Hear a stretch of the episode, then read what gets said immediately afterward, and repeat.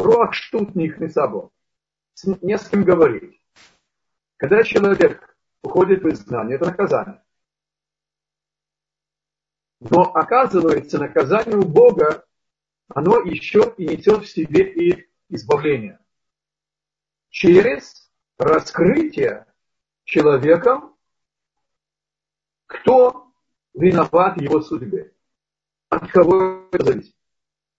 Таким образом, если служит изгнание, а соответственно, структура изгнания, атмосфера государственный строй и рассказы преследований, запретов и так далее, оно питает сути греха. И когда человек попадает в изгнание, он прозревает, если он, по сути, изгнание раскрыл, как говорилось в русской пословице, за что походит, на то и находись, в тот момент, когда он раскрывает, что, в принципе, он сам, еврей, сам вершит свою судьбу. Приходит избавление. А мы находимся под властью первым знаний, под властью Вавилона, потом Мидии, потом Персии. Это не волнует духовные законы божественной Торы. Потому что сердца в руках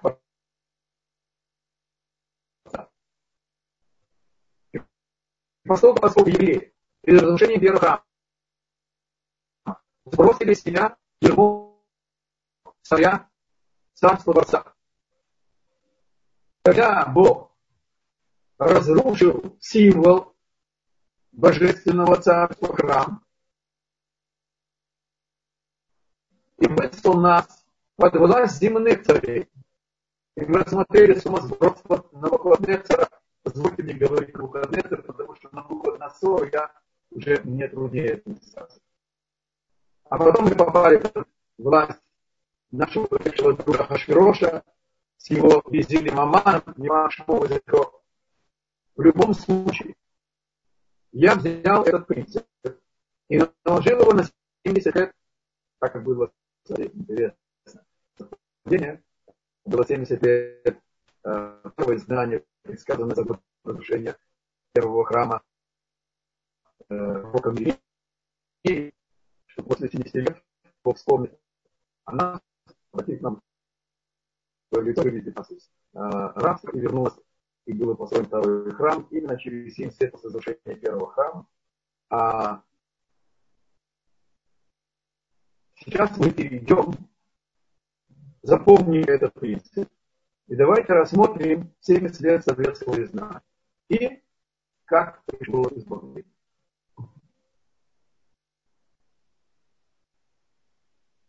Я беру только элементы 70 лет, которые релевантны для нашего рассмотрения.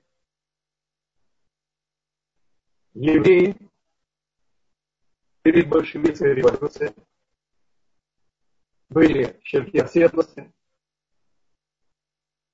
были шивоты, Западной Белоруссии и в Польше, там еще большевики не счастливее.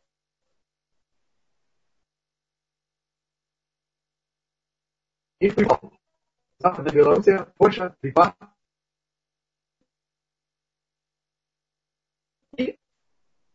Эпоха просвещения нанесла жуткие потери еврейству.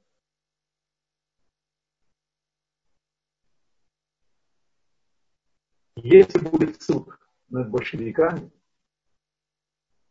то на этом суде будет рассмотрена роль евреев в большевистском переводе. И во всех преступлениях, которые от этого породились. Есть страшный анекдот, но его можно рассказать даже на уроке. Ильич толкает три часа речь памяти, а на совете Лев Давидович Бронштейн, днем же Троцкий, говорит Зиновьеву, послушай, этот еврей никак не кончит Скоро заход солнца, мне нужно говорить кадиш. Не нужно меня. Вы успокойтесь. Он кончает вот и мы еще успеем до э, захода солнца э, скажешь потому что мы здесь меня имеем. Это было бы смешно, если бы не было печально. Евреи, заразившиеся сокровеннейшей идеей еврейской веры, ожидание завершения исправления греха первого человека с приходом на шеф. И на этом ожидании мы попались в большевистскую демагогию, которая убеждала для того, чтобы построить новый мир, нужно прежний мир. Основание. Извините, что я цитирую такие вещи. А затем мы лучший мир, новый лучший мир. Построить, был ничем, то станет всем. И они начали строить новый мир. Еврейская секция в ЧК. Первый круговорот КГБ. Евреи донесли и своими руками казнили своих учителей, своих друзей по ишиботам, свою семью, и все во имени истины. Когда еврей ошибается, он идет до конца. А потом их тоже послали доучивать большевистские бредни в концлагерях. Или просто уничтожили. Это был период врачей. Таким образом, мы пошли строить советскую власть. И Троцкий построил Красную Армию, и наш гений, так сказать, участвовал в этом злодеянии. Держите, пожалуйста, параллельно события Мегелат Эстер. Параллели мои. Этот взгляд на духовные законы истории наложен на Советский Союз, это с Божьей помощью, я говорю, с этим можно спорить. То, что мы говорили на прошлом уроке, это было и все-таки я думаю, что есть возможность сделать эту проблему. Так мы двигаемся. Начало 30-х годов. Стал вопрос, а откуда хлеб достать? Было 17-19 миллионов кулаков, никто не считал. И у них был хлеб. А большевики, кроме лозунгов, не умели выращивать хлеб. И встал вопрос, а точнее вопроса не было. По крайней мере, у Сталина и Макшмова Зехров. Сотрется его имя из-под небес. С корня. Амен. И, значит, э, он сказал, какая проблема?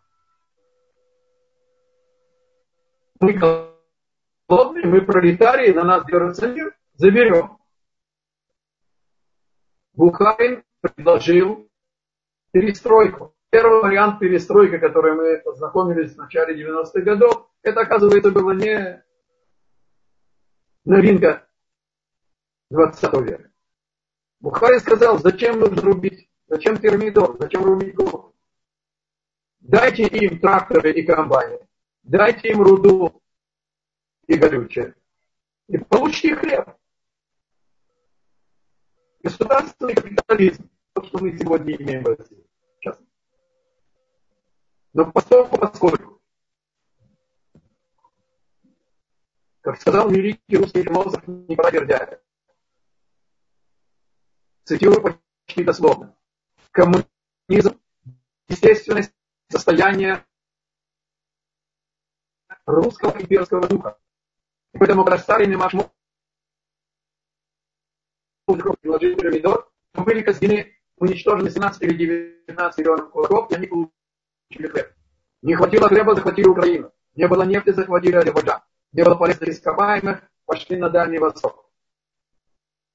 И так далее. А нас послали учиться как я упомянул, в сталинской идее.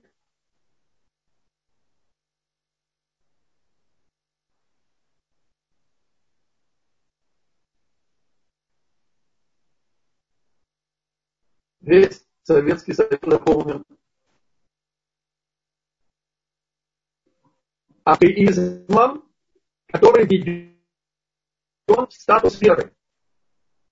Это первый раз еврейский народ испытывает знания, которое не покушается на нашу веру античестия, как было у греков, как Вавилон предложил свою формулу. Здесь нам противостоит идея атеизма, который ведем в веру. И инакомыслие ты, инакомыслящий ты жизнь. Абсолютно нетерпимость к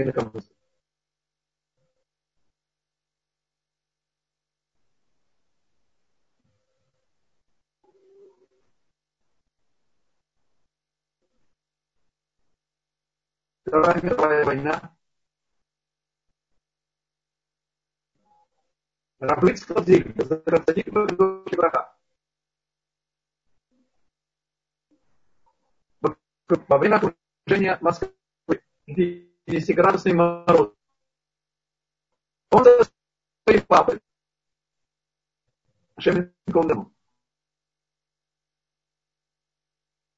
Откуда и во все лоскутья, которые нашли под рукой. Продолжали учиться. Равзимер посылает своих дочерей в разные школы в Казани. И каждый день, и зимой, и летом, ходит пешком, встречает их, приводит их обратно. Каждую пятницу. Они резали свою руку по-настоящему. Иногда, может быть, брал на несколько недель, пока заживало резали правую руку, шли и получали перевязку, чтобы не шаббат. Если бы они были в одной школе, бы рассказали, осыли бы это не случайно. Он обучает своего сына.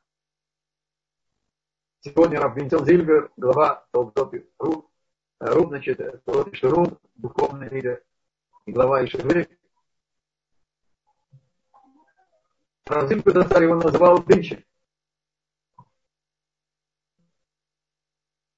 Когда они приехали в Израиль, Рабхаим Шмулевич, Зефер Садик, очень шива книга. Спасение этой Ишивы есть книжка, выдержка на русском языке, записи Шутани, спасение Торы за дня катастрофы, я вам рекомендую это Вообще, особое провидение носителей Торы, это отдельная тема, я, может, надеюсь, мы как-нибудь это рассмотрим.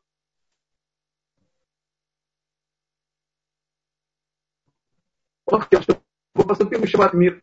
Рехайм, Шмулевец рассказывает свидетели, э, не хотел что там, 19 по-моему, молодой человек из России э, в Ешеве может понять. Он сказал, здесь учат на идиш. Учил ответ Рейс. Он знает идиш. А когда извинился, что когда Рахаим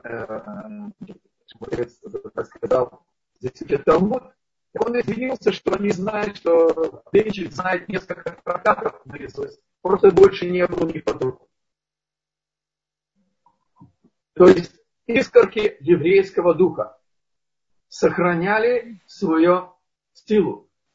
Вот в таких, так сказать, формах.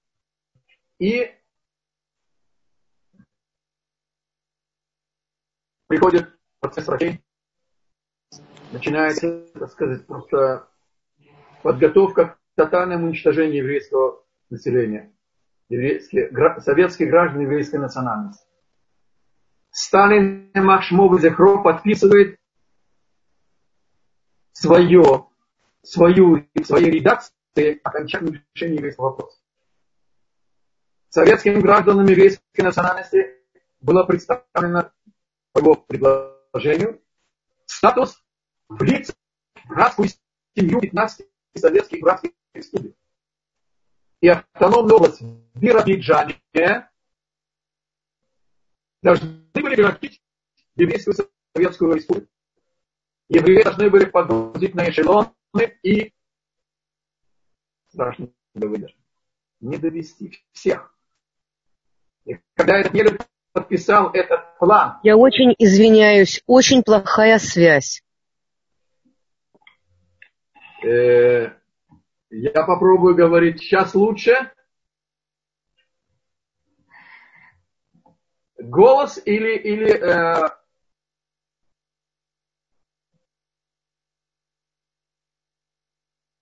я попробую говорить. Нет, не голос, Кводоров, не голос, а именно связь плохая. Связь, секунду, надо проверить, нет ли здесь какого-то телефона включенного. Одну секунду. Нет, у меня нет. Да. Скажем, Машем у Элоким и Эдот Беливадот. Попробуем продолжить.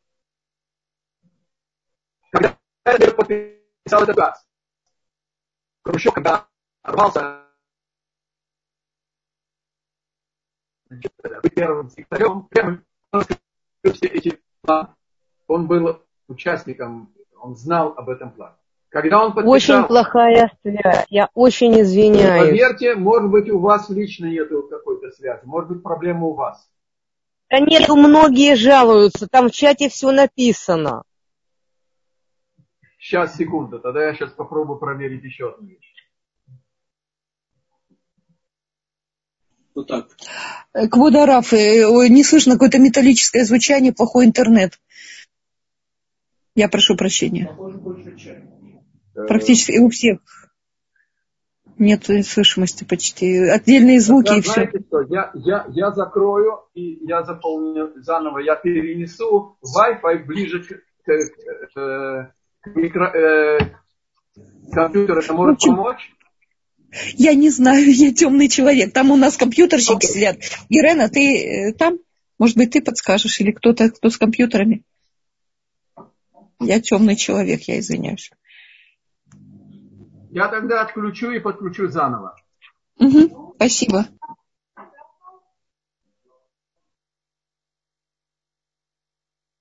Протезы вынимали раньше.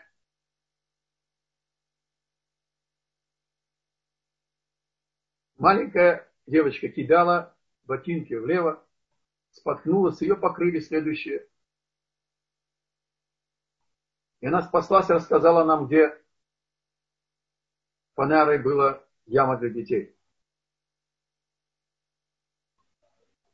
О чем думали евреи перед последним шагом, когда отдавали свою душу Богу? Алкидуша Шем, на священие имени Бога. Они спросили своего равина, можно ли без одежды сказать «видуй». А еврейская исповедь это Шма Исраэль. Вот как евреи шли по последней стезе. Их загоняли во рвы, станковые пулеметы, а потом заливали извести. Кто-то из наших собратьев, Шавшеминком Даман, не был, очевидно, убит при первых очередях. И ночью он выбрался из этой могилы живым, еще до того, когда залили известь. И он рассказал нам, где была яма мужчин. Устроили кладбище в, первый день, в воскресенье, когда не было учебы. Собирались евреи и еврейки. Так я в первый раз увидел несколько десятков евреев вместе, молодых. Так встречались. Это были наши шедухи. Установили День памяти. Приехали к нам из Риги, из Кишинева, из Москвы, из Ленинграда. Это было советское, антисоветское сборище по их представлению КГБ. Мы окруженные КГБистами.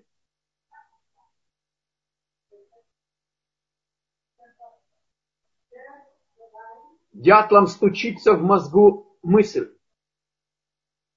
А я был старшим в группе, и я закончил Рязанский институт, и я уже в Литве работал как радиоинженером.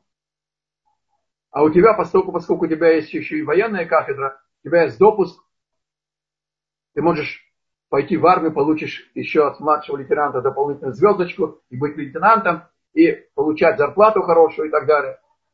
И ты вдруг начинаешь делать расчет. Ты записан в черный список. Лишат допуска, в моем случае. Вылетишь с института. И вдруг что-то внутри остановило все эти мысли, выкинуло их наружу. Я думаю, что это был мой момент исхода начало моего исхода. Мы перестали бояться, мы перестали рассчитывать, что я потеряю. Я вдруг понял, что я стою здесь и принимаю эстафету, что эти погибшие передают мне вечность Израиля.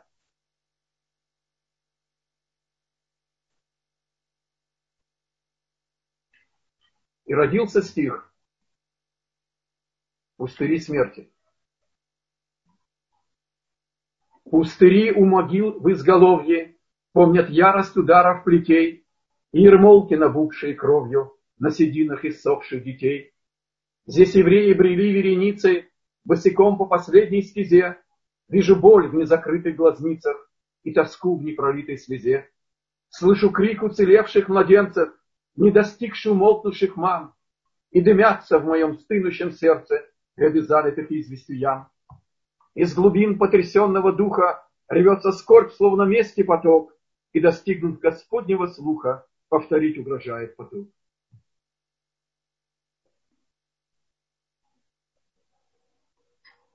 Мы находимся в начале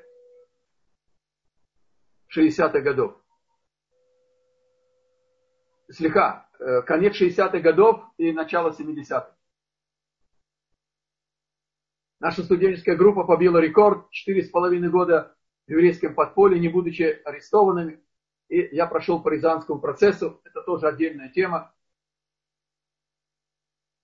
И начинается брожение в еврейском мире. Но начало было всему этому в Риге. И там зарождается план захвата самолета называется «Операция свадьбы». Тоже рекомендую прочитать книгу Рава Йосипа Менделевича «Операция свадьбы». Я только хочу вам рассказать интересное свидетельство. Есть мецва рассказать, когда ты удостоился частного проведения. Первый год я сидел в зоне один. 200 ходячих узобрений, заключенные уголовники, э, те, кто участвовали в предательстве своих солдат из русской армии, э, был Капо из Бухенвальда, немец, и были те, кто участвовали в уничтожении евреев. Мы с ними не имели никакого отношения. А были около 40 политзаключенных. Украинские националисты, значит, литовские, латышские, эстонские, э, армянин был и еврейские э, националисты-сионисты. Так я прочитал в Ленинградской правде о захвате самолета. 12 участников, две женщины, значит, в счет, мужчин и женщины никогда не держали вместе. Было 4 политзоны. С одного суда никогда не посылали вместе. Значит, 10 разделить на 4, двое или трое придут ко мне. Я уже открыл тогда Бога, но еще ничего не знал. Я молился и просил у Бога, пришли мне учителя Торы, чтобы я бы знал, как быть евреем. Пришли мне учители иврита. Я создал два, два ульпана подпольных в Калмысе и для себя времени не было. Осталось четыре года, надо готовиться к Алие, надо ульпан иврита. Среди десяти самолетчиков был один религиозный, небольшого. Он родился в религиозной семье. Он приехал ко мне в зону, а он был еще и учителем иврита в подпольном ульпане в Риге.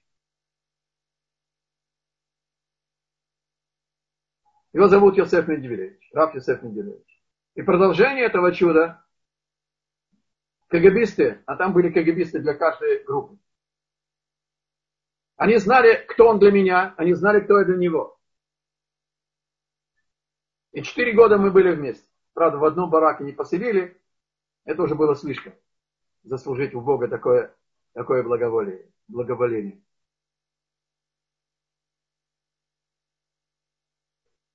прыгнем немножко дальше, вперед. Однажды мне в руки, я уже освободился, он получил 12,5 лет, он сидит в лагере, потом в Владимирской тюрьме, за то, что не работал в субботу. И я получаю открытку из большой синагоги, еврейской синагоги в Риге.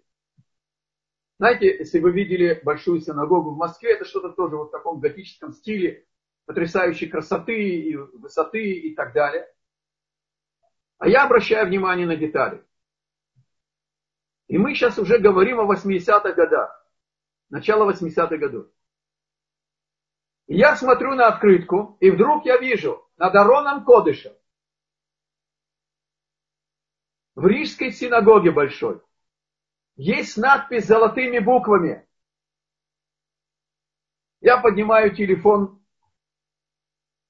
моему учителю, с которым я не учился, все-таки он мой учитель. Это дядя Рава Менделевича, который научил его Торе. И когда я молился Богу и просил учителя, он приехал ко мне, Рав Менделевич, и учил меня Торе. И молитвам и так далее.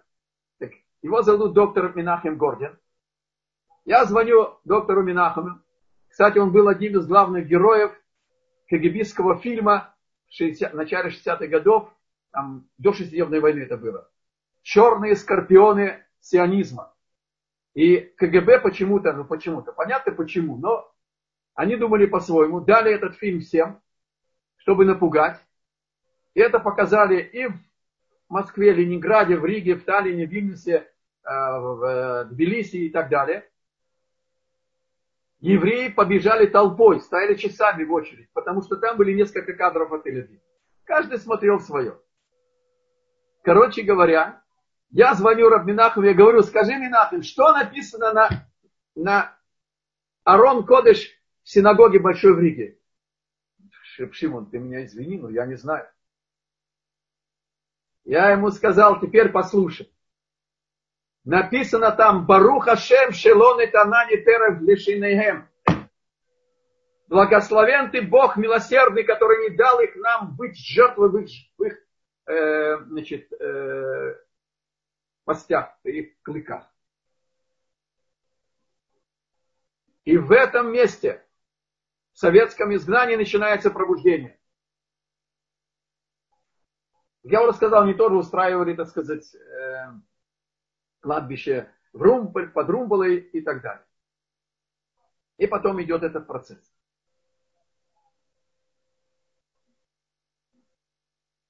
Но мы должны добавить к полноте картины еще несколько штрихов не сразу евреи начали заниматься даже национализмом. Сначала, во время Хрущевской весны, один из первых процессов студенческих, который потом в 90-е годы раскрыли, это был союз коммунаров, а мы знали это по самиздату. Союз коммунаров это истинные коммунисты. Большевики испортили идею, но идея все-таки верна. Девять студентов, восемь евреев. Один из них попадает в зоне с младшим братом Вудка. Два брата Вудка, мои подельники, те, кто ушли по одному процессу.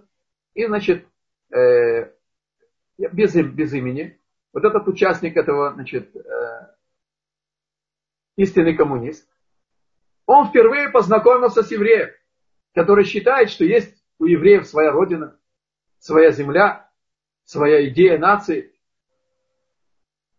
Они уже были еще и религиозными, братья Вудки. Я у них увидел э, в общежитии в Рязани, когда вошел, увидел вечером две свечи. Я говорю, что это такое? Он говорит, шаббат? Я говорю, что такое шаббат? Э, кто же зажигает свечи днем, э, вечером при свете электричества и так далее. Но это еще отдельная вещь. В любом случае, он приезжает из лагеря, получил, э, сколько они, по пять лет, но там было две трети за хорошее воспитание, э, поведение и так далее. А есть 101 километр, ты не можешь вернуться в Ленинград. В любой город, как я в Вильнюс не мог вернуться. 101 километр. Кроме того, Есть еще один домашний арест, он не написанный в законе. Ты должен с утра до вечера два раза отметиться в милиции, а это там, конечно, ты принимал тебя. А ночью с 8 вечера до утра ты должен быть дома. Он раз уехал в Ленинград, второй раз арестовали и дали еще пять лет. Три с половиной года за нарушение паспортного режима. Он был не глупый человек. Он понял, что мы называли лагеря э, для политзаключенных малой зоны, а Советский Союз большой. И он понял, что ему маячит из малой зоны в большую и обратно. И он поехал в Израиль строить истинный коммунизм. И попал в коммунистический кибуц. Я младшим братом Гуд. Его встретили в аэропорту. И поскольку, поскольку он с ним вместе сидел, мы попытались его спасти. И мы его привезли в мой религиозный кибуц, Эйнцурим, религиозные кибуцы взяли шефство над э, заключенными политическими заключенными значит, евреями, которые соблюдали заповеди. И мой кибуц, так называемый, был, значит, э, кстати, на следующей неделе будет память э, Йорцей Йоска Хитува. Это мой папа, как бы духовный. И он мне писал и принял мою семью, когда они приехали раньше меня в 72 году. Я приехал в 74 Короче говоря, мы с ним до трех утра а, попытались ему объяснить, что есть еще какие-то пути. В конце э, Веллу сделал резюме и сказал, послушай, нашему, так сказать, коммунару, мы грубые материалисты, но ты абсолютный идеалист. Он поднял брови. Это он от нас не ожидал. Ну, послушай. Мы взяли книгу. Мы взяли книгу, открыли ее, проверили, что здесь написано по трем тысячелетиям с лишним. Взяли источники, археология, манускрипты, источники, свидетельства, история. Проверили, все совпадает. Ну, тогда начали корректировать свою жизнь согласно этого плана жизни. Ты берешь другую книгу. Как только какое-то общество пыталось реализовать хотя бы одну страницу из этой книги, было не реки, были не реки крови, не море крови, океаны крови.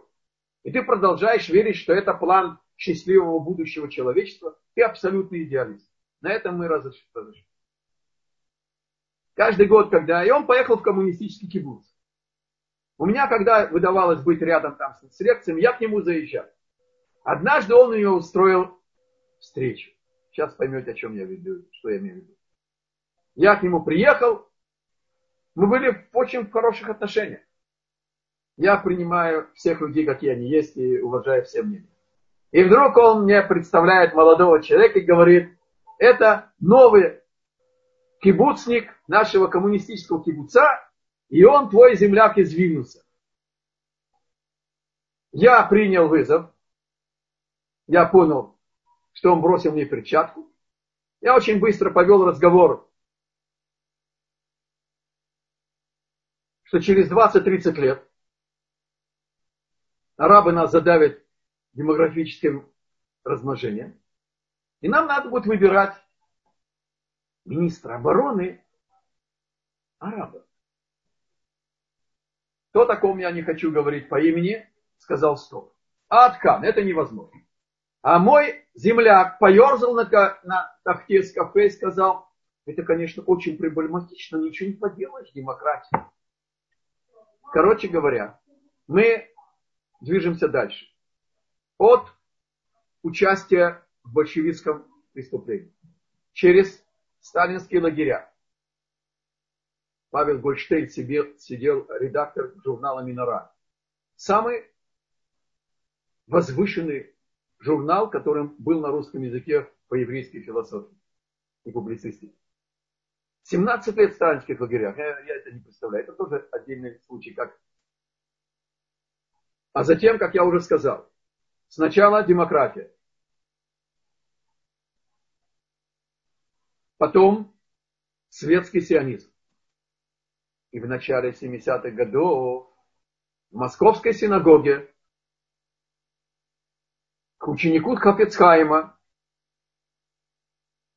Рафавром Миллер, Захарцадик Левраха. А у него был Ребмотел, Хабадник и еще один значит, мудрец, сейчас я не помню его имени. Был Бейдин, был совет мудре... э, суд равинский. Занимались гетами, занимались хупот и, и так далее. То, что им было разрешено сделать. И у них было два молодых ученика, которые не побоялись ни КГБ, они не побоялись встретиться с молодежью. Там было полно стукачей, нельзя было встречаться с молодежью. Гриша Вассерман и Ильюша Эсос. Сегодня, конечно, это Рав Вассерман и Рав Эсос. Мы находимся в начале 70-х годов. И они перенимают эстафету из пустырей смерти через ученика Хапецхайма в Москве и в Ленинграде возникают общины, религиозные общины. А теперь вспомним нашу формулу. Леглот и леголот – это когда еврей раскрывает, почему он в изгнании приходит избавление. Из Советского Союза выезжает миллион евреев. Если кто-нибудь нам сказал такую вещь в начале или в середине или в конце 70-х годов, мы бы его даже в психушку не послали бы. Психушку посылает человек с надеждой. А тут безнадега. Но это произошло. Правда, половина миллиона поехала, так сказать, там на Запад и в Америку. И все-таки мы не все выехали.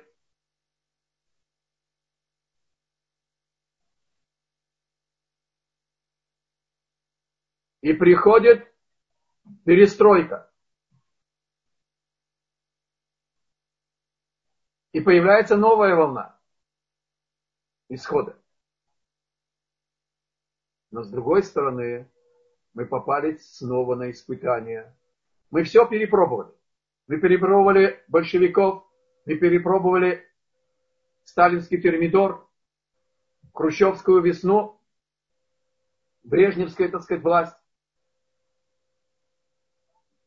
Во время перестройки мы еще не перепробовали бухаринское предложение Бухарина. Помните то, что мы упомянули вначале? И здесь евреи еще раз попались на удочку ассимиляции. Мы преуспели в общественной деятельности, расцвели еврейские общины, еврейские мозги получили свою реализацию.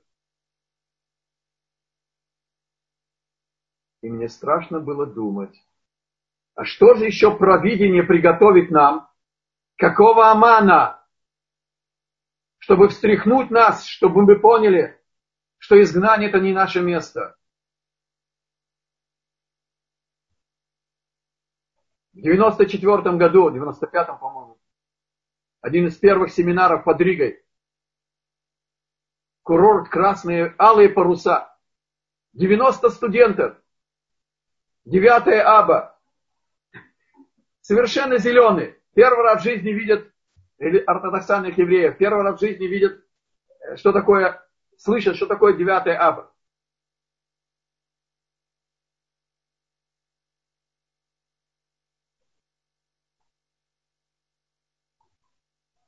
И мы им сделали дискуссию. Рапрувен Пятигорский перевел кинот, отборные о казни десяти мудрецов, дочерей Коина, брат с сестрой и так далее. Это перевели на русский язык. И мы им показали фильм. Взяли фотомонтаж и показали им отрывки из фильма «Фашисты» в России, которые шли по первому каналу русского телевидения. И молодчики со свастиками на еврейском кладбище заявляли перед микрофоном, что жалко, что Гитлер не, заделал, не завершил свои планы. А сделали фотомонтаж, стоит молодчик на трибуне, кидает там лозунги, а в зале сидят наши участники, еврейские личика. А потом ректор стоит на сцене, а в зале сидят молодчики. И устроили дискуссию, возможен ли фашизм в России. А там уже были делегация студентов из Москвы, из Украины, из Белоруссии, по-моему, из, из Молдовы. Я три часа держался, чтобы не вступиться, потому что мне было интересно до конца. А там было три поколения. Там были молодежь, там были несколько родителей, несколько бабушек и дедушек. И ты вдруг слышишь, это у вас у москалей возможно. Ну, вы хохлы, это у вас возможно. Я вдруг ужаснулся, боже мой, один, полтора года, и уже такая солидарность. Это, это твоя, твоя, так сказать, земля уже. И все сказали, что невозможно. И тогда я взорвался. Вы знаете, как я люблю аудиторию. Я, конечно, все любя. Но я взорвался. Сказал, вы забыли о Сталине и Макшмова Зихро?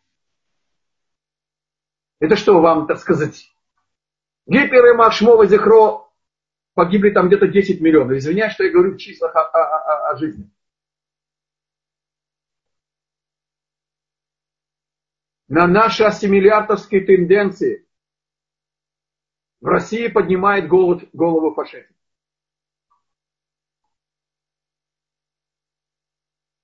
Еврей вершит свою судьбу.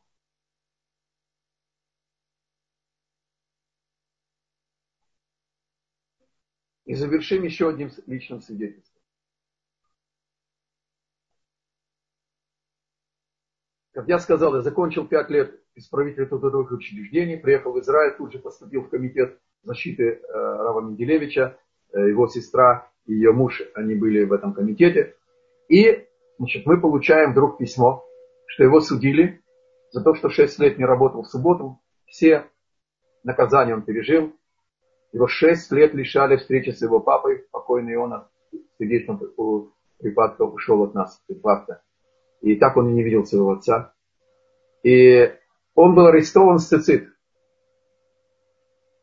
Он стирал этот цицит в холодной воде, чтобы материя выдержала себя. Но материя не выдержала этого. Когда его судили, это без предупреждения выводят значит, из зоны, судят и посылают в Владимирскую тюрьму. На три года. Не дополнительно, просто изменение условий. В зоне можно выйти с барака и увидеть небо. В Владимирском терминале это в камере три года. Камеры с изменением температуры, влажности. Человек чистый посылает кого-то, кто моется раз в 10 дней. Или вообще не моет, не ходит в баню. Спокойно посылают, подсаживают какого-то гиперактивного, ну, психологическая ломка. Но не было работы. И вдруг приходит письмо, Равмедьевич сообщает, что их вводят в другую камеру, и они должны собирать радиодетали. И тут я напрягся. У него было высокое давление, и сидеть три года по карцерам в Владимирском терминале, это было пикох нефиш, это было перезвонить. Я поехал к Баба Сали, величайший каббалист всех времен, 20 э, века, значит, э, сфардийский каббалист. Он на будничные темы не говорил на святом языке. Только учеба или ответы на вопросы.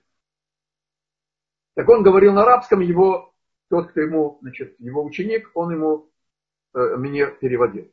Я поехал, попросил, чтобы он молился за Рава Меделевича. Он мне сказал, я скажу на иврите, а потом все переведу. У Ишаэр Бахаим, Яле Аламатос, Ваяле Арца. Помолчал и добавил, в Русия Типоль.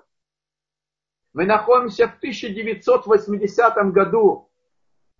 Ни о какой перестройке никто и не мечтал. Я уже не говорю, чтобы и запаха не было. Как освободили самолетчики? Картер во время э, значит, власти Картера э, был пойманы два советских шпиона на Западе и был предложен ченч. Картер устроил американский спектакль, потребовал от Совета одного баптиста, он был баптист, одного русского значит, э, политзаключенного, одного украинского националиста и шесть евреев. Их освободили, зачитали приказ о помиловании от имени Президиума Верховного Совета СССР. Каждый приехал в свой город и получили документы, приехали в Москву, их подняли на военный самолет и повезли в Германию на обмен. Прилетает самолет из Америки, начинается обмен, раба Менделевича нету. Я сижу в Министерстве иностранных дел Америки в Вашингтоне. Меня встречает чиновник, который знал русский язык, английского я не знал. В мою бытность английский был буржуазным языком, и его не преподавали в школах. Потом КГБ поняли, что надо готовить шпионов, и вошел английский язык, а немецкий, а тут же, который мы учили, я забыл тут же, потому что просмотрел сотни документальных фильмов, эти не люди любили снимать. И я не мог даже представлять себе, что что-то имею связь э, с этим, так сказать, прошлым. И, конечно, это наивно, но я забыл немецкий тоже. Короче говоря, меня со мной говорили на русском языке. И когда я услышал, что Иосифа не, не обменяли, тогда я ему сказал, почему вы не потребовали его? Его мы привезли бы на личном самолете. Он мне сказал, президент дал указ обменивать без него. Я высказал все, что я думаю про их президента. Он меня не выкинул из своего офиса. Потому что, знаете, я был 46 килограмм жилого веса, белый как и звездка на потолке. И он понял, что я говорю от всего сердца. Понятно, что я все-таки западник и интеллигентный человек, я говорил по-русски, а не ругался. Проходит еще, если не ошибаюсь, где-то 8-9 месяцев. Начальник тюрьмы приглашает Рава Меделевича, ему говорит, ты переправляешься в Лефортово в Москву. И не говорит зачем. Может быть еще суд. У них была еще угроза белая койка, это психушка. И даже если не кололи, а были прецеденты, когда кололи политических заключенных принудительно в психушках.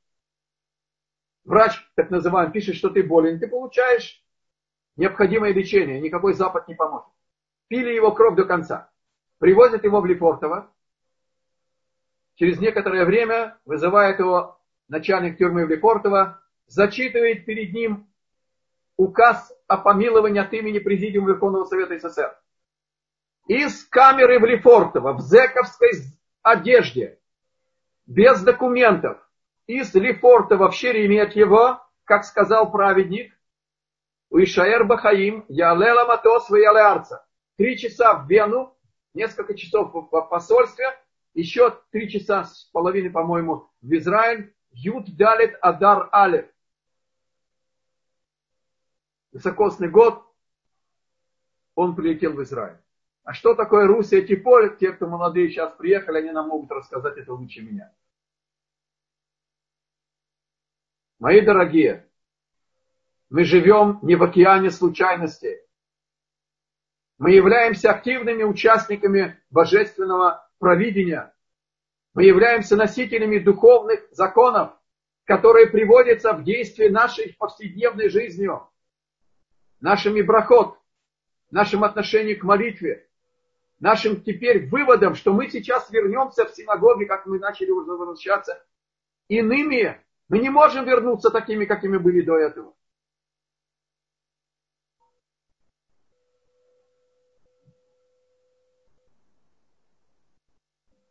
Когда мы раскрыли суть изгнания через раскрытие Творца там,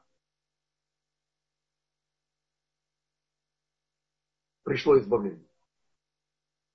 И когда мы приезжаем в Израиль, мы должны понять, это пульт управления, мы удостоились того, что не удостоился ни мой Шарабейн, ни Арона Коэн. И величайшие-величайшие мудрецы, величайшие праведники, мы потеряли столько, столько гигантов в Голокост. Мы сироты, как говорил Равольга Зацар. И все-таки Бог не оставляет нас одних. И у нас есть свои лидеры. И наша задача нам по плечу и без пророчества. Надо посмотреть на себя с этим трепетом. Какое у нас возвышенная, какая у нас возвышенная судьба. Какого мы милосердия удостоились?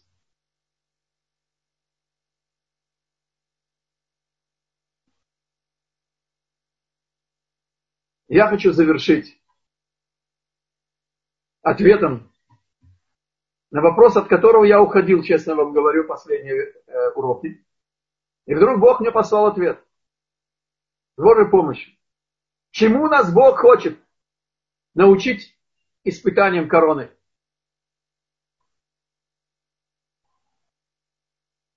Я оставлю время на вопрос. Это очень коротко, несколько минут. Бог мне послал такую интересную мысль. У первого человека было объективное знание. Я это свел к формулам. Те, кто со мной знакомы ближе, знают, что я люблю формулы. Я все-таки радиоинженер. Схем. Итак, первое уравнение. Воля Бога равна истине, истина равна действительности. Так же, как моя картинка сейчас на экране осуществляется, проецируется программой, зумом, и она существует все время, пока это происходит. Так и воля Бога, она является единственной действительностью. Нарушение воли Бога, второе уравнение, это ложь равно небытие. Небытие. Это как нарушить волю Бога. У первого человека это было как выключить программу погас экран, исчезло. Извините за сравнение, у него был выбор, как у Анны Карениной, быть или не быть. После греха первого человека он опустился на субъективное восприятие, что есть хорошее, есть плохое, есть запрещенное и разрешенное. Но это путь. А теперь послушайте внимательно. Это следствие нечистоты, греха первого э, змея. Мы потеряли объективное восприятие действительности. И мы действительно видим мерзавцев бессомненных, которые катаются как сыр масле. И мы видим праведников, которые с очень тяжелой судьбой. Но первое уравнение осталось в силе реально в нашем мире сегодня, в 21 веке. Есть единственная действительность истины, это воля Бога, а нарушение воли Бога это не бытие. Только мы это не видим, потому что мы заражены грехом первого человека из Тумат Нахаш, Завамата Нахаш. И мы еще судимся милосердием Божиим, который нас, нам дает отсрочку, чтобы наше нарушение воли Бога даже случайно. У первого человека не было такого выбора. Если электрик забудет выключить рубильник или надеть перчатки и коснется шины 10 тысяч вольт, будет уголек. Теперь не важно, почему он ошибся. Это действительность, не срок наказания. А Бог задерживает и дает нам возможность сделать шуву. Приходит корона и говорит, дорогой еврей, меня не интересует, почему ты не надеваешь маску. Если ты ходишь без маски, ты заражаешь, ты угрожаешь убить пожилого человека, ты можешь убить свою маму, своего дедушку и бабушку, ты можешь убить человека, ты один родеп у тебя. Потому что маска защищает человека от того, чтобы его благо не заразило другого. А обратно защищает очень мало. А то, что ты забыл, не имел в виду, ты считаешь, что со мной это не случится, никого не интересует. И нас корон, через корону Бог учит следующему выводу. Когда у нас стоит вопрос, как поступать, мы идем к Торе. Давайте наберемся мужества и зададим себе вопрос. Что ты хочешь, когда ты открываешь Шулхана Рух? Что ты хочешь услышать? То, что тебе хочется, чтобы было бы разрешено, а когда мне хочется, это часто моему яцрюге хочется, только я это не сознаю, я так яцера называю яцрюг. Или ты хочешь сказать, как на Сева Нишма, ты идешь получить слово живого Бога. И несмотря на все преграды, все страхи, все прежняя наша, прежняя наша жизнь и среда, я иду выяснить, как поступать и беру это как руководство. Вот моя мысль, которую мне Бог послал – ответ на вопрос, чему нас хочет научить Бог через испытания короны, дай Бог, чтобы прошло быстрее. И не только у нашего народа и у всего мира. Пожалуйста, вопрос.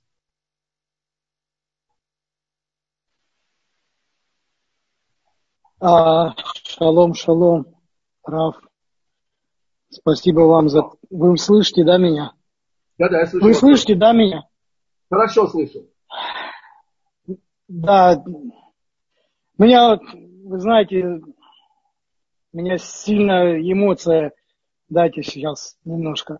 Сердце аж заколотилось, у меня слезы идут. Я, знаете, я гер. И некоторое время назад я уже подал документы на Алию, и вот жду, ну там, там немножко бюрократия меня уже держит больше года, я не знаю. Но это не в этом смысл. Некоторое время назад я разговаривал с своими друзьями-евреями, они строители, я говорю, уже пора нам возвращаться. Э, они говорят, «Э, нет, такого не может быть никогда в Америке. Я говорю, вы посмотрите на Германию, э, тому время тоже говорили так же. Нет, они уверяли, уверяли меня, что в Америке никогда это не случится. Сейчас мы видим, что многие-многие бизнеса просто, просто уничтожены этими вандалами, я не знаю, этими, так, как хрустальная ночь. И я вот себе задаю вопрос, что им ответить. Ну, то есть, как параллель просто прямая, просто прямая. Сейчас, что в Америке творится, вы просто не представляете. Спасибо вам еще раз. Это просто мой, мое высказывание. Это не вопрос, ничего. Во-первых, э, Про, Барух просто... э, я хочу благословить вас с приходом под сенье божественного присутствия и чтобы ваша дорога была Спасибо. бы... Я, я извиняюсь, я плачу, я отключаюсь. Пожалуйста, еще вопросы. Э, господа, нужно включить микрофоны ваши, и тогда вы сможете подняться. Еще те, кто подключились через iPhone, там есть какой-то, надо что-то нажать, какую-то там э, решетку и какой-то там, чтобы выйти э, на связь. Рав Шиман, как это донести до внуков, которые, слава Богу, не знают, что такое антисемитизм? Э, надо их соединить с Торой. Она их всему приведет. Спасибо начать, начать с еврейского воспитания детей, если вы говорите об диаспоре. Связать их с еврейским воспитанием. Нельзя говорить сразу об Алие и так далее, потому что и в Израиле это не гарантировано еврейское воспитание. И кроме того, оторваться от, от, от этого, так сказать, э, галута сытого, это еще тяжелее, чем когда нас били по морде в России, так мы в Советском Союзе эм, мы сопротивлялись. Когда тебя гладят в Америке, это очень тяжело. Пожалуйста, еще вопросы. Я бы хотела вопрос задать, если можно. Я, можно? я тоже, я, спасибо. Я тоже живу в Америке, э, и я благодарна Богу и моей, и моей кузин, который, которая мне как бы э, эти лекции показала. Что хочу сказать. Конечно, вижу, что творится в Америке. Дети мои, слава, моя дочка, слава Богу, мои внуки на пути. Там, Ешиве, все, все в порядке. Барухашем. Но у меня есть сестра, у меня есть близкие друзья. И я пытаюсь как-то э, сказать им, чтобы они слушали лекции, если они не могут в это время, чтобы они в записи. Никто ничего не хочет. Но интересная вещь. Когда я рассказываю психологически или просто без религии выводы из этих лекций, все берут на вооружение и все счастливы. Люди боятся самого слова, они боятся послушать религиозную лекцию. Когда говорят о психологии или истории и рассказываю о чем, они слушают. А я человек эгоистичный. Я хочу мыцву сделать. Хочу, чтобы мне зачлось это. Я хочу поделиться этим. И, понимаете, я, я не знаю. Я не знаю, как это сделать. Смотрите, смотрите. В Торе написано «Ханох ленар алпи дарко». А, Преподавай юноше его путями. То есть пятилетку в четыре года приближение людей не работает, тем более в рамках семьи. Сказано в Торе, что нету пророка в его городе. Ну, имеется в виду, что э, иврита вы не знаете, это я помню еще под прежним уроком. Да. Я уже по голосу, только, по голосу помню. Только молитва. Вот. Значит, э, пока, пока вы не знаете иврит. В любом случае, на русском языке э, речь идет о том, что э, э, возвращение к Богу однословно корню близкий. То есть удаленного надо приближать. А приближающий коров это еще и родственник. Так вот, очень тяжело приближать далеких, а самое тяжелое родственников. Правильно. Дайте, дайте вам об этом отчет. Настолько, насколько вы будете дипломатом. А женщине Бог дал особые э, дипломатические мудрости. Быть дипломатом. И вот так, как вы сейчас сами определили, вот на этой волне и не более того. Ничего не предварять, никак не давить, попытаться дать им информацию. И как вы мудро сказали и сделали, если они, их интересуют выводы, занимайтесь только выводами. И не торопитесь. Найдите какую-то э, тему, которая их интересует. И тогда не хотят слушать. Это их пугает, что это обязывает. Если это интеллектуальные, так сказать, беседы, вот на этой конве, это невозможно дать какой-то патент, который будет на все случаи. Я понимаю. Спасибо. Можно просто молиться Богу и искать ключики к сердцу. И большое терпение. Мы не можем знать. Единственное, что я могу вам, вас обнадежить и э, дать вам, так сказать, надежду. Ни одно ваше слово, ни один ваш шаг, а они за вами следят. Они знают, что вы не глупый человек. И все, что им промывали мозги, что это опиум для народов, это средневековая отсталость и так далее, не работает в отношении к вам. И они их еврейская душа, она им не дает покоя. И они выжидают, что будет с вами. Добавьте, добавьте к вашей э, просветительской значит, общение с ним, добавьте форсирование вашей чувы. Насколько вы всерьез придете к Богу и начнете, так сказать, они увидят вас, человека 21 века в Америке, преуспевающего, который находит счастье в этой форме жизни, это будет самая лучшая агитация. Они не против Бога, они не против Торы. Просто нам, наши родители, вымечтали, так сказать, счастливое будущее, профессия, деньги, возможности, карьера и так далее. И так они и живут, так они и думают. А вы вдруг им представляете какие-то духовные ценности и так далее. Им страшно. Им страшно, да, им страшно. Хочу добавить, что мне Сейчас все стало доступно на интернете, э, э, как бы оперы, музыки, все. И мне посылают. А я всем говорю, что а вот что я слушаю. Так что я не знаю. Не, вот нет, так не получается. Связано. Вот смотрите, вот тогда позвольте маленькую ошибку, и мы на этом остановимся. Я хочу дать время еще другим задать вопрос. Ой, I'm sorry. Значит, э, Лоло, вот смотрите, вот в вашем ответе это уже агрессивность. А, не поняла. противоставляйте, не противоставляйте. Скажите им, вздохните и скажите, жалко, я разрываюсь, вот я бы хотела бы, или, или даже знаете, что сделать?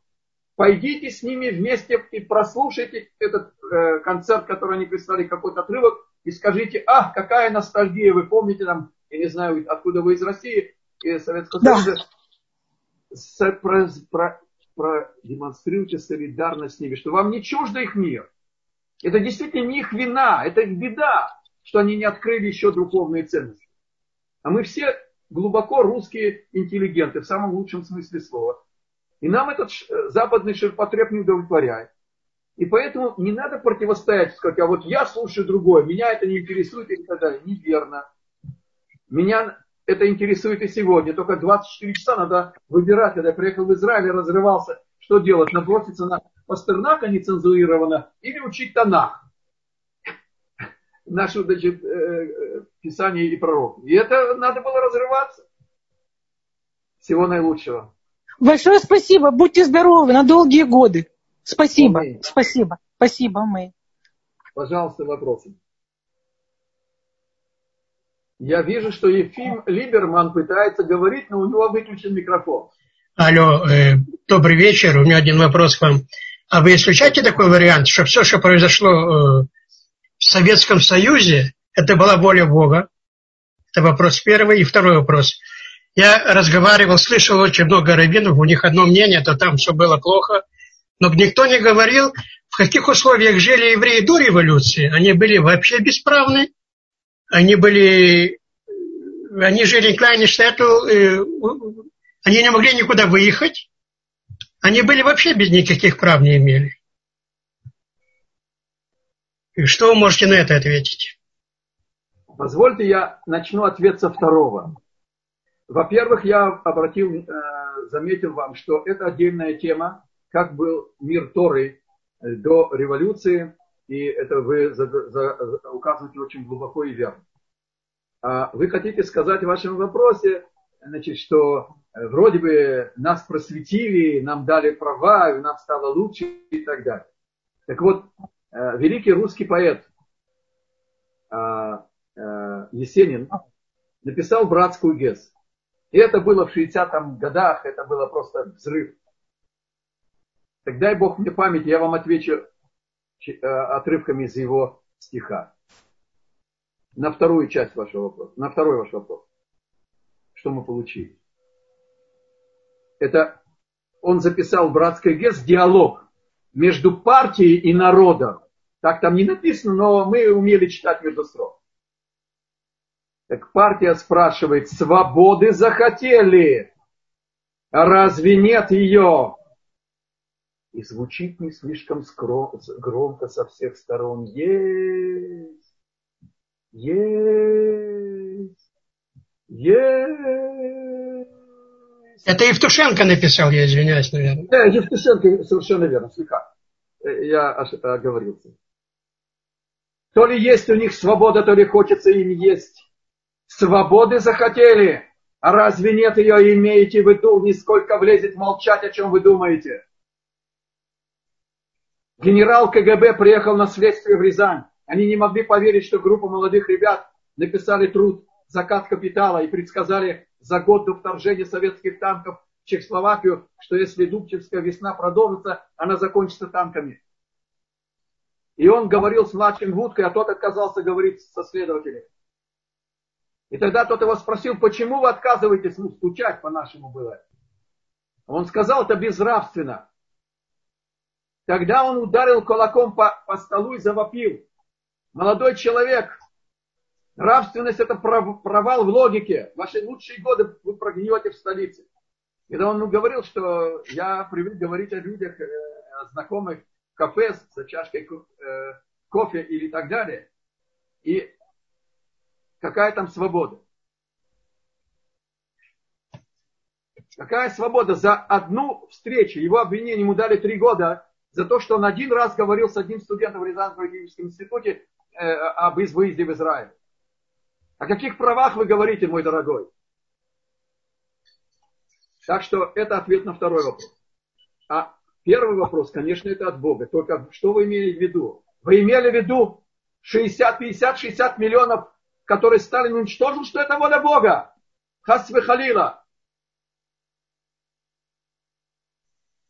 Это мы доигрались нашей игрой против Бога, что Он нас не защитил.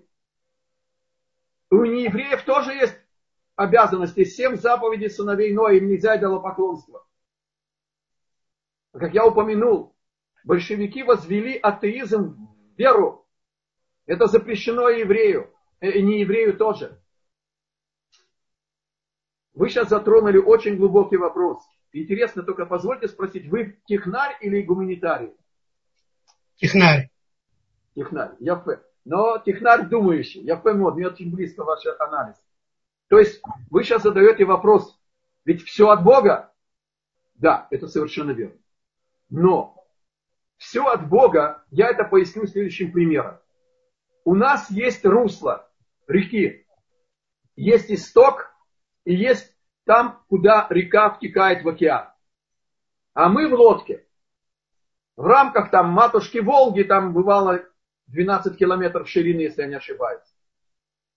Так в рамках этих 6-12 километров лодка моторная может двигаться зигзагом, может идти даже против течения, сколько хватит бензина в моторе.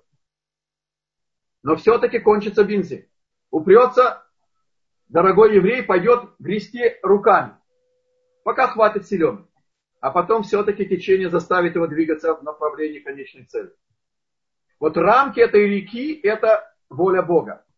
Как мы будем двигаться к конечной цели?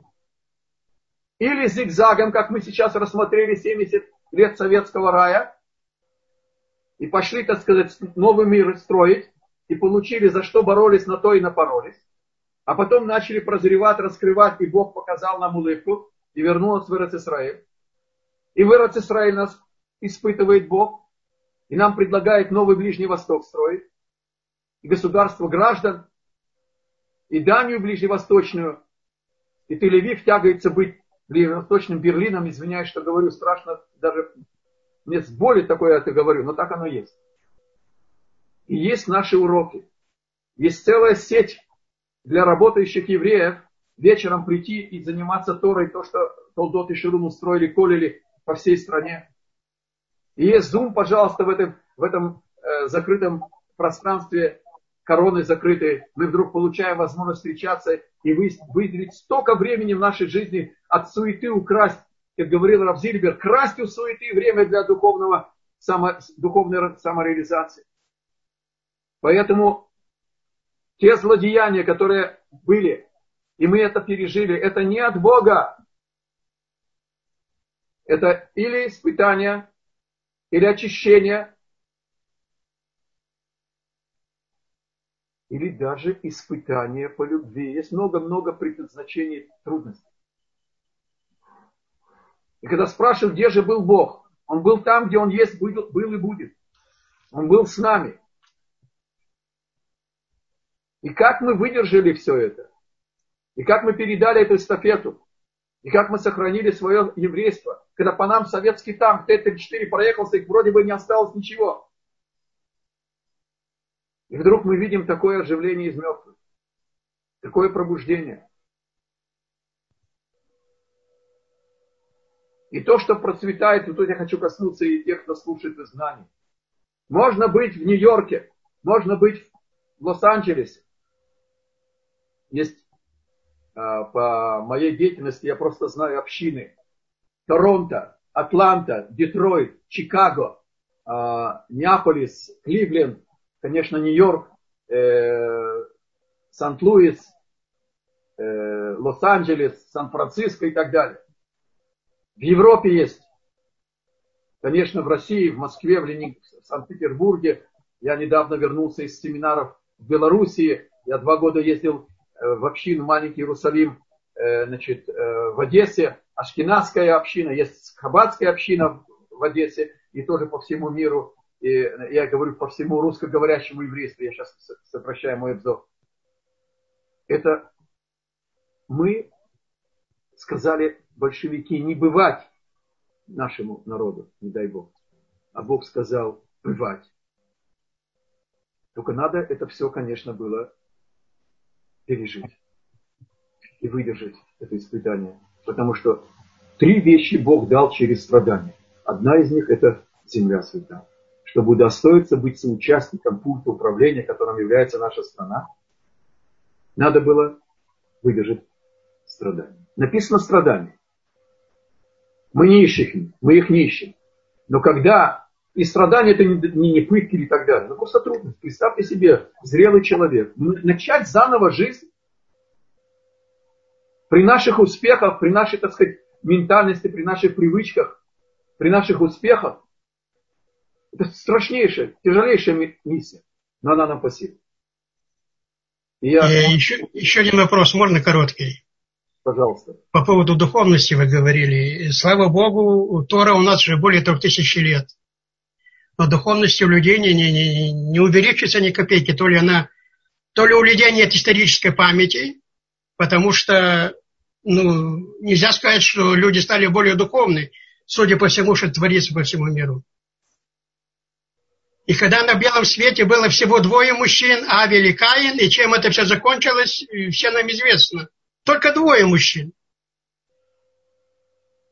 А что же говорить, когда э, их 7 миллиардов? Э, уважаемый э, э, Ефим или Хаим, как вас зовут? Хаим. Хаим, Яфе. Значит, уважаемый Хаим, мы никогда не были правы количеством. Помимо этих двух людей, которые начали человечество из 7 или 8 миллиардов, которые есть, мы знаем, что был один еврей, первый, первая пара, наш прадед Авраам и Сара. И от них мы пришли.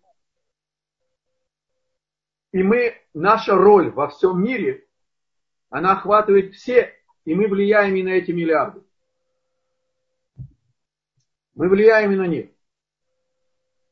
Нужно не бояться, что мы Авраамы, что нас немного.